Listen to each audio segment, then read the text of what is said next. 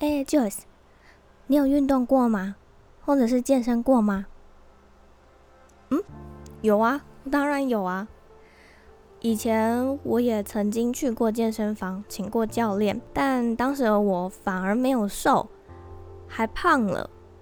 每次站上体重机的时候，都非常的愧对于自己的健身教练，都觉得为什么我已经这么努力了，我还是瘦不下来。结果反而离开了健身房之后，就瘦下来了。原来啊，是因为我打工的地方。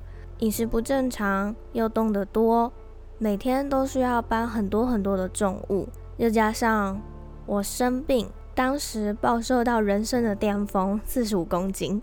你可以想象一个瘦巴巴的女生抱着重重油桶走来走去的样子吗？也因为这样，我得了职业伤害关节炎。直到我离职来到这边做医者茶室，我又开始复胖了，就变成我现在这样子。因为我没有开始运动啦，开始正常吃饭，当然就不会瘦。但这件事情让我想到了前阵子来我店里喝茶的一位 podcaster。什么 podcaster？对啊，他也是一位 podcaster。刚好他从健身房运动完，想要来这边休息一下，喝杯茶。我们就聊着聊着，发现哇，原来他也是一位 podcaster。我就问他说，为什么他想要成为一名 podcaster 呢？那他的 podcast 又是在讲什么样的内容呢？听完了他的故事之后，我发现，呀，等等，我先卖个关子，我们等一下再来说这一段故事。哎，等等一下，等一下，你不要这样卖关子啦，你赶快跟我说这段故事。我会等等讲这段故事，是因为我还没有为这段故事下一句注解。那你就赶快为这段故事下一段注解啊！我已经超级期待想听这一则故事。好好好，那我就要先说这一段故事的注解喽。好好的爱每一个时刻的自己，我们都值得好好的被爱。准备好了吗？那我们就先从。他为什么想要从 IG 起家，之后建立自己的音频节目开始吧？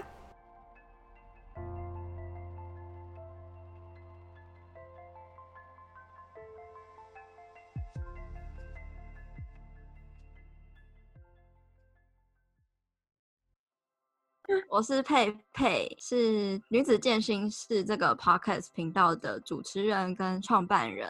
嗯、那我自己本身也有经营一个 IG 频道，叫佩佩 Fit Life，佩的健身料理日记。那主要是分享我在健身路上的过程，然后健康饮食的观念，还有健身的知识，跟我比较日常的生活，嗯，大概是这样子。我可以问一个问题吗？为什么你当初会想要做 podcast 啊？但我好像没有写在访纲里面。应该要先从我就是为什么会创立我自己个人 IG 讲起好了。好啊，好啊。是我是一个从小就对自己外表非常没有自信的一个女生，嗯、然后、嗯、呃，家人啊、亲戚啊，还有同侪们对我的外表指指点点。我真的不算胖哦。我在很多人眼中就可能就只是可爱，然后肉肉的这样子。嗯嗯。但是其实体重啊，或者是甚至体脂肪可能都在标准，但就是我的手臂跟大腿、臀部这些地方比较容易堆积脂肪。以前的审美价值观是你要有细手臂，然后竹竿腿。那种才叫美。对然后很多衣服也都是为那些瘦子而设计的。我就是怎么穿那种牛仔裤，我就是怎么紧绷；短袖我就是超背。然后我就觉得，感觉就是我太胖了，所以从小到大就是一直想要减肥。可是你知道，基因有时候你真的没有办法去改变。改变。所以我怎么瘦，我怎么瘦，我的那个四肢就都还是肉肉的。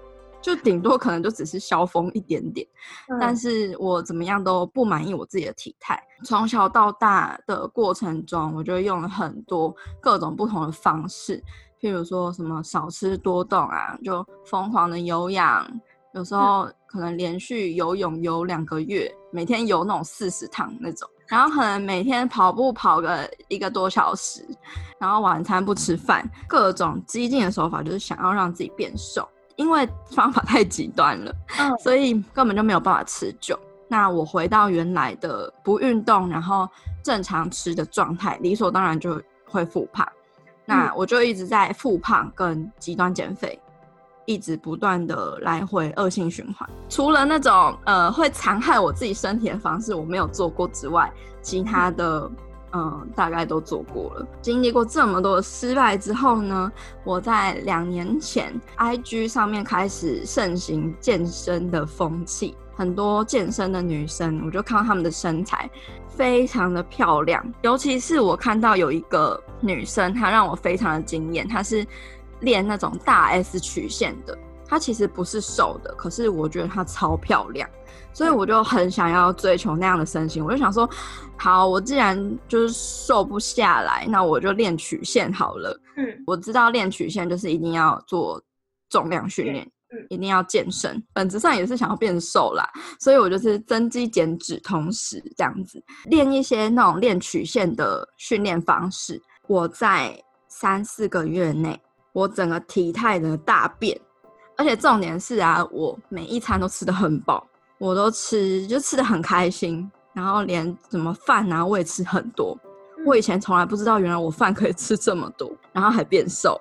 我就觉得，就是这件事情真的太棒了，就是你可以吃饱，然后你又可以改变你的身形体态，嗯，然后你又可以很快乐，所以我就决定要把这件事情推广出去，让更多的女生知道，说你不用靠节食来减肥，而且你必须一定要增加你的肌肉量，提高你的代谢，这件事情本质上才是健康的，而且你也才能够。养成一个不复胖的体质。对，我可以问一个问题吗？你一天的运动量大概是多少？或者一周？其实我一开始健身的时候，我大概一周三练，就是重训三天，然后我是完全没有做有氧的。那我就只是靠重训加饮食控制，然后瘦下来。随着我健身年龄的增长，想要更进步，所以我就有增加到四天。那我目前就是练四到五天，嗯嗯，这样子差不多一个小时到一个半小时。重训的话，这样其实很还好啊，我觉得还好，是不是？对啊，有些人会觉得很久，可是其实重训就差不多，练一个小时就已经算非常紧绷了。对对，对，呃，刚刚有讲到为什么创立这个 podcast 嘛，我想要把这件事情推广出去，那我就是开始经营我个人的 IG，然后。去记录我的饮食，然后还有健身的过程。嗯。那我也会把我的蜕变的那个心路历程都打出来跟大家分享。嗯。那我曾经也有分享过，大概在去年吧，跑过一个三个月的减脂，结果是蛮成功的，就真的有瘦下来。但是呢，就是我就跟大家分享说，我在中间不断的在暴食。那其实我暴食的这个症状。伴随我大概有六七年的时间了。大概大一大学一年级的时候，我就会开始暴食。什么是暴食呢？你会在可能一两个小时之内，你会吃下可能一整天的食物。那那些食物的量，呃，一般人可能不会在这么短的时间内吃下这么多东西。可是当你暴食症发作的时候，你是没有办法控制自己去吃那些东西的。但其实不是身体想吃，就是你不是饿，你只是一种 craving 的感觉，你就是觉得说，我好像都不会饱，然后我就是很想要吃那些食物，而且比较偏像那种面包啊，或者是冰淇淋啊、饼干啊，嗯，高热量、高油脂、高糖的这种食物，只要一碰就停不下来，可能我一个晚上可以吃掉五六颗面包，或者是。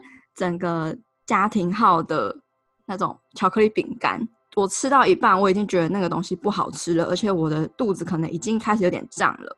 可是我一定非得要吃到见底，然后把我自己塞到很想吐的那种状态，我才可能会停下来。这个症状在我健身之后就比较少发生了，但是偶尔还是会出现。去年就是减脂过后，可能生活压力很很大吧，然后我又想要继续减，已经减完了，这三个月已经减完了，然后我又想要继续减。那我要继续减的话，我势必一定要付出更多的代价，例如说吃的更少，然后呃有氧再加更多。加上我的生活上、工作上又很不稳定，还有很多的压力没有排解，嗯，我整个就是爆掉，暴食可以连续爆个一两个礼拜，每一天都在这样子的循环中，而且在这个循环中，你会非常的自我责备，你会觉得说：天哪，我刚刚做了什么？就是我为什么把自己吃成这样？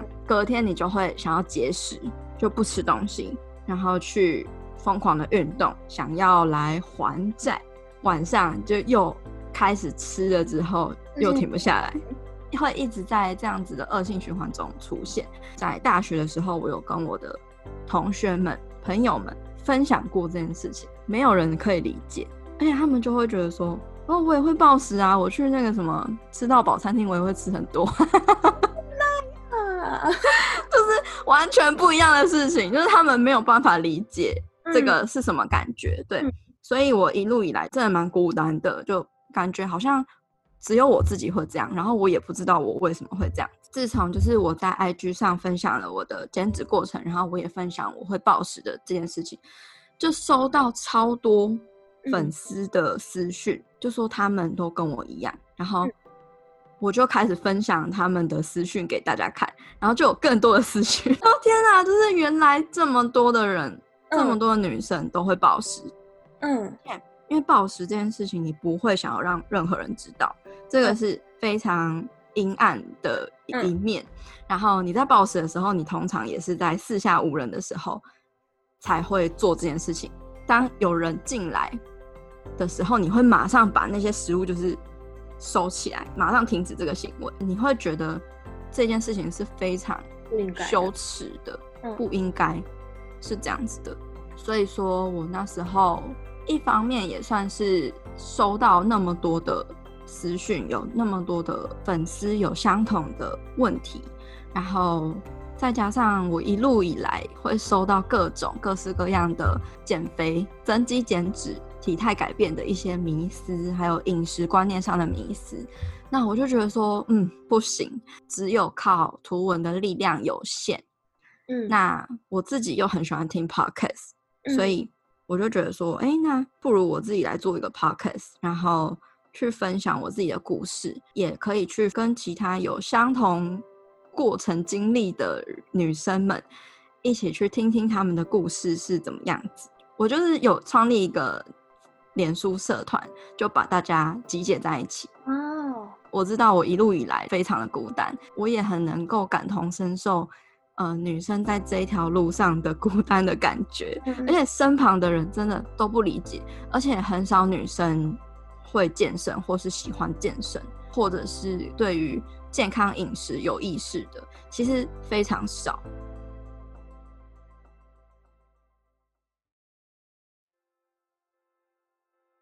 广告时间，你也想要利用音频建立自己的个人品牌？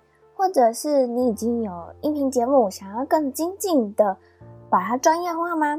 现在 Joyce 有一堂线上的系统化音频课程，来帮助你如何透过音频打造自己的个人品牌，并且开始在两周内建立自己的音频节目，开始为你自己获利。第一单元，我会教你如何找到属于自己的主题与内容，自己适合的主持方式。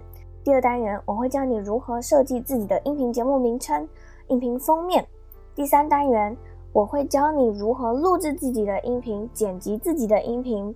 第四单元，我们就要开始上架自己的音频，并且联动到各大平台上，让更多的人知道你这个节目的存在。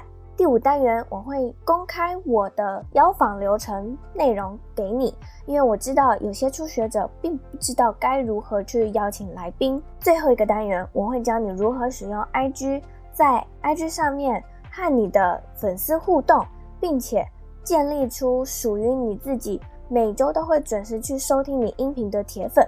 你只要点选下方资讯栏的链接，就可以加入课程喽。期待在课堂里面见到你。那我们就回到节目里面吧。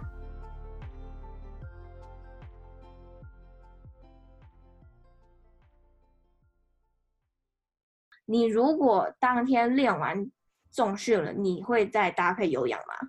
看目标。呃，我自己的话，我原本是非常坚持不做有氧。什么？为什么不做有氧？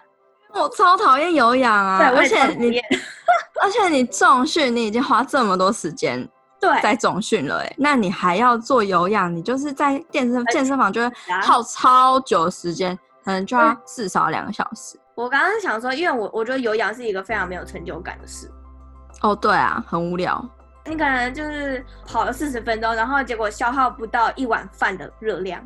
对啊，对，就我我真的超级讨厌有氧的。有氧不是必须的，嗯、你如果想要减脂的话，嗯，饮食控制占七十趴，应该是要讲到我们生理的一个机制，你摄取的量。如果大于你的支出的量，那你就会变胖，就会变重嘛。嗯，对。那如果你摄取的比你消耗的少，那你就会变瘦变轻嘛。嗯，就是一个能量代换的一个概念。所以说，你看，你说你跑四十分钟，对，然后你才消耗一碗饭或是一块蛋糕，那你就可能少吃那一块蛋糕就好了。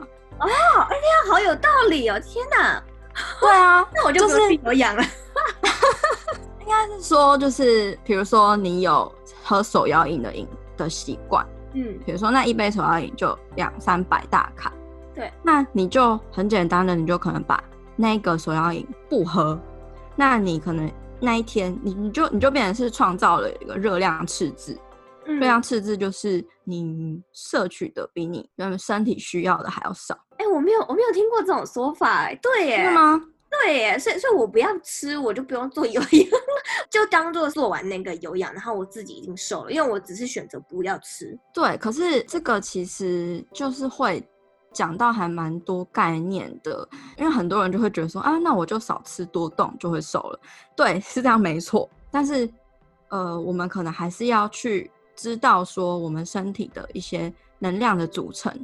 就是我们身体是需要能量的嘛，因为你可能思考、走路、你消化、你呼吸都是需要能量跟热量的。嗯，所以我们身体有一个基本的代谢，就叫基本代谢，叫 BMR。嗯，那女生一般来说是一千二，嗯，最基础的代谢。如果你吃少于这个代谢量的话，会发生什么事情呢？也就是你的那些器官原本需要的能量不足了，所以你的身体就会出现一些防御机制，或者是因为身体它本身需要的能量 没了嘛，它就会以为你可能在什么饥荒啊，还是什么冰河时代没有东西吃，然后 对它可能短期内你可能会瘦，没错，但是你瘦的几乎都是水分跟肌肉，肌肉是很耗能的，所以身体为了保护我我们自己，就会把最耗能的东西去关闭，嗯，然后去让它节省能源。我们不可能一直长期的处在这种低于基础代谢的热量下嘛，你一定受不了啊，因为身体会反弹。当你开始正常吃的时候，他就会觉得哇，就是你是不是有食物吃了？那我是不是要赶快囤积起来？那我可能下一次遇到这种呃没有食物吃的时候，我就可以有能量可以消耗。所以说，真的不要节食减肥。你的基础代谢会会被你搞差，然后肌肉会掉，那你会越来越难减，就会变成一个易胖体质。我 天哪！回到刚刚我讲的健身房的那个话题，你你会推荐就大家去健身房啊？那如果像是因为我是有经济压力，那有些人可能是觉得他他们没有时间去健身房，那。请问在家还可以瘦身吗？回到我刚刚讲的，主要想要瘦身的话，就是要从饮食七十趴甚至八十趴，真的都是饮食。嗯、你只要靠饮食控制，你就可以瘦下来。嗯、但是为什么要运动？你少吃了嘛，吃的比原本少。那我们的身体有一个叫做代谢适应的生物机制，当你下修了你的热量。你的身体会去适应这个热量，可能会减少你的活动量，因为你身体会觉得你不需要这么多能量去消耗它，代谢就会变慢。我们的肌肉嘛，我们肌肉其实是随着年龄就逐渐下降的，所以呃，你如果不去锻炼它的话，它就是越来越少。那再加上你的热量如果又不足的话呢，它就是基本上就是不会长，不会长肌肉。对，因为肌肉就是你要去破坏它，它才会修复过后，它才会增生。那你如果都不用它的话，它基本上就是一直萎缩，可能就会变成。一样也是养成一个易胖体质，所以说如果要在家里运动的话，也是可以，也是回到刚刚的那个生物代谢适应的这个名词，它也是可以用在健身上面。嗯，你有没有一种经验，就是你可能跳一个一分钟的塔巴塔，你跳完之后隔天全身酸痛到不行？有，对。可是你如果一个礼拜，你每一天都在跳这个塔巴塔，那你可能你就会越来越不酸痛，就越来越没有感觉。哦，对，那是因为你的身体已经适应了这个强度。嗯，应该说身体如果要进步的话，你就是要一直给它不同的刺激、不同的变化，它才会想要去适应这个强度，然后变强。嗯。那为什么会推荐大家去健身房重量训练，甚至是就是给教练指导的原因，是因为重量训练它是循序渐进、比较安全的方式去锻炼你的基本的肌力。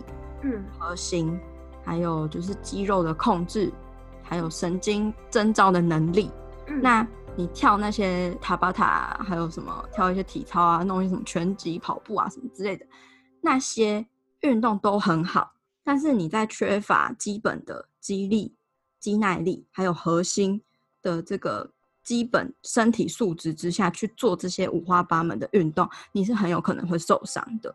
嗯，原因就是因为你肌肉不够。而且你可能也不太会运用你自己身体的某些姿势，也也许你长期的因为某些不当的姿势，然后导致你的身体本来就已经歪掉了。嗯、那你又没有去好好的矫正它，然后你又没有足够肌力，然后再做那些蹦蹦跳跳的东西，你就很有可能就会受伤。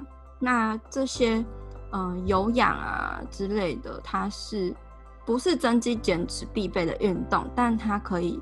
让我们的健康素质变得更好，因为它可以训练我们的心肺能力。那像是有些人可能没有时间运动，或者是工作一整天很累，不想运动，有什么方法可以让他们 起身去运动呢？嗯，这个问题呢非常的好，就是可以去听我一集 podcast。后一集就是说，呃，怎么样维持运动的习惯？嗯，我以前也是超不爱运动的人，啊、我真的超不爱运动的、哦。我是那种从小到大就是体育课，我就是在旁边乘凉的那一种，然后聊天，呃、对，聊天。我运动都是为了减肥，就是可能为了想要。想要变瘦而运动的，所以以前啊，运动对我来说就是一个苦差事，我就觉得它是一对我的身体是一种惩罚，我完全感受不到快乐。就是人家都说什么，哎、欸，运动会快乐，我没有，我累的要死，哪里快乐？健身啊，它是一个训练，对我来说，它已经不是一一种运动了，它是一种训练。你有想要什么目标，你定出来，要完成这个目标，你就必须可能要经历过很多周期性的。课表计划，那这些课表呢，可能会针对你一个礼拜你可以运动的天数，然后去安排。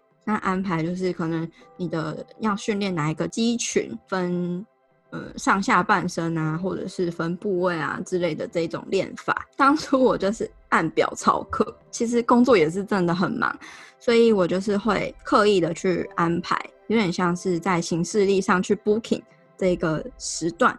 我就是要去健身房运动，它就是一个我已经跟自己约好的时间了。我就是这个时间，我就是要去一三五去健身房，然后二四嗯晚上就备餐，就是把它计划出来。因为如果你不先计划出来的话，你就很容易被自己的心情牵着走。因为我们心情啊、动力啊，你真的就是都是浮动的。对。你完全不能够靠你的心情跟动力去做事，你会非常失败。因为我们本性就是懒惰的，就是喜欢安逸，然后喜欢舒服。我觉得不管是运动好了，就是你可能要做什么斜杠，就是你也是要去安排那个时间。所以当你有意识的去规划了，你就不会受到你的心情去影响。你今天心情不管好或坏，你就是要去，你的身体才不会管你今天在想什么。我自己是这样子啦，所以。我就会乖乖按表操课，做完之后，我其实也会超级有成就感。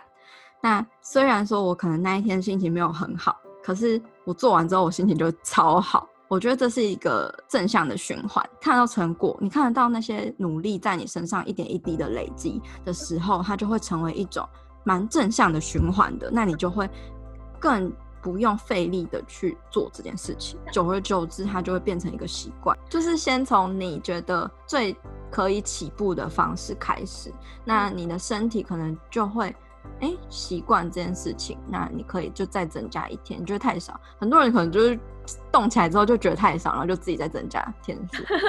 我就是一开始我会维持运动的习惯的原因，是因为我那时候我那时候还没有。开始重量训练，买那个健身房的会籍，然后我就想说，我都已经付钱了，而且还不小的费用，那我就是逼我自己一周就是要去三次，然后我就会去报那些课程，有氧的课程，因为我的饮食不知道怎么控制，所以我那时候其实是有增加一点肌肉，可是也增加脂肪的状态，就是就是变一个健康的胖子。安慰自己哦，好，至少自己还蛮健康的这样。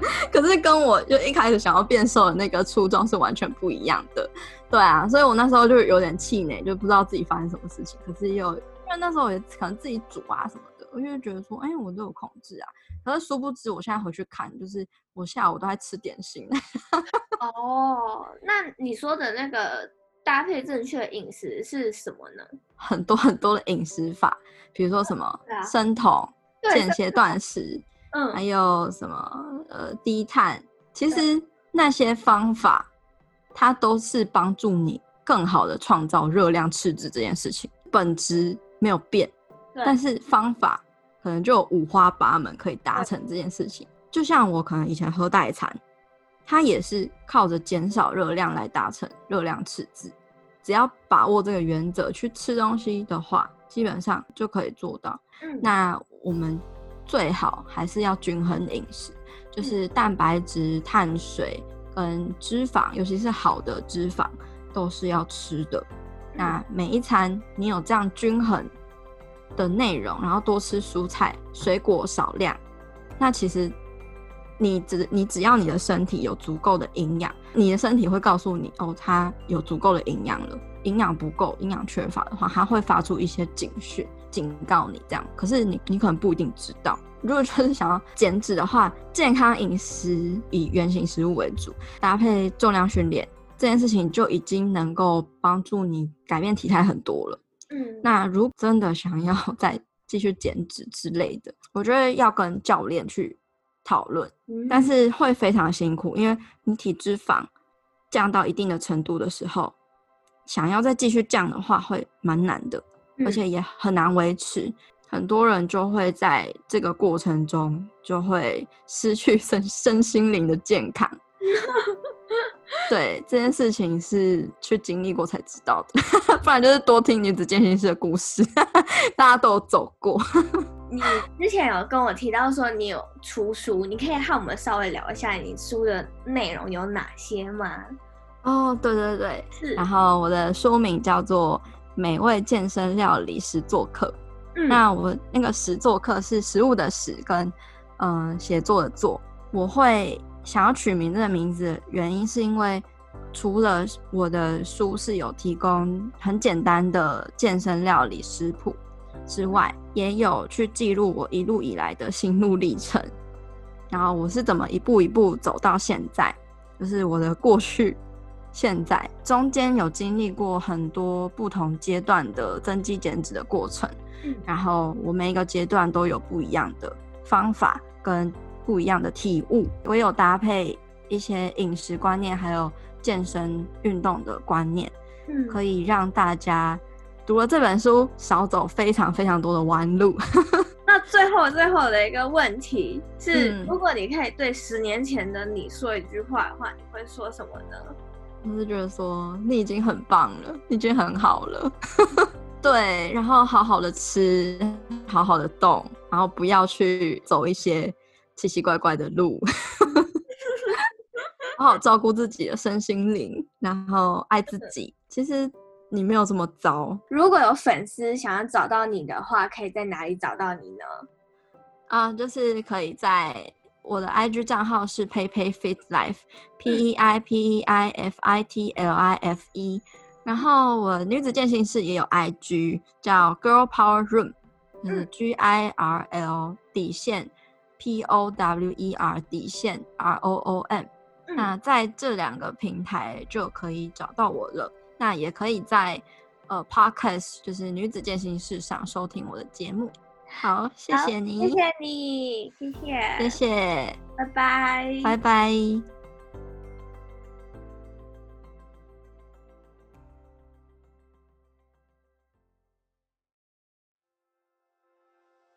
听完了他的故事，我突然觉得，天哪，我都想要去健身房运动了。真的，我跟你说，我听完了之后，我还把他的书买来看了。我看完这本书之后，更想要去健身房签一个教练了。而且，因为他的这本书里面总共有五十四道，每一道料理啊都是佩佩自己亲自摆盘、自己烹煮的哦，看起来每一道都超好吃的。所以，如果你对这本书有兴趣的话，我觉得你也可以买回家来看看。就算你没有要运动好了，里面的食谱也都是看起来超好吃，而且是非常健康的健身料理。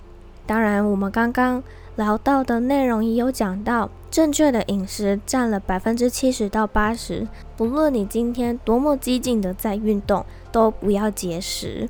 天啊！被你点醒了之后，我突然默默的收起我今天的午餐。你的午餐是什么？我的午餐今天打算只吃一颗茶叶蛋。不行，你没听到刚刚佩佩说什么吗？虽然要健康饮食没有错，但是我们还是要摄取均衡的食物。好，那我今天就是除了这颗茶叶蛋之外，我再多买一些食物来吃。没错。谢谢你今天的故事，让我感觉今天的正能量满满了，非常好。那你就带着这个正能量，好好的去上班吧。好的，那我们下周一见。如果你想要听到更多关于创作者访谈、职业分享等内容，欢迎你到 Apple Podcast 或 Spotify 上订阅一则茶室。也欢迎你点击资讯栏的下方，每月赞助我五十五块钱，请我喝杯茶，让我可以继续在这里为你分享一则好故事。另外，我也想要请你帮一个忙，帮我们在 Apple Podcast 上打星评分，并且留言，或者是分享这一集到 Instagram 现实动态上，并且 tag 我，这样就可以让更多的人知道这个节目的存在。目前。一则茶室正在举办一个月的音频马拉松，也渐渐的到了尾声了。到八月一号时，我们就会开始回归到一周上线一集音频的频率喽。千万不要忘记了，从八月开始会是每周三早上八点，我会在这里泡一杯好茶，并且为你讲一则好故事。那我们就下周一见，拜拜。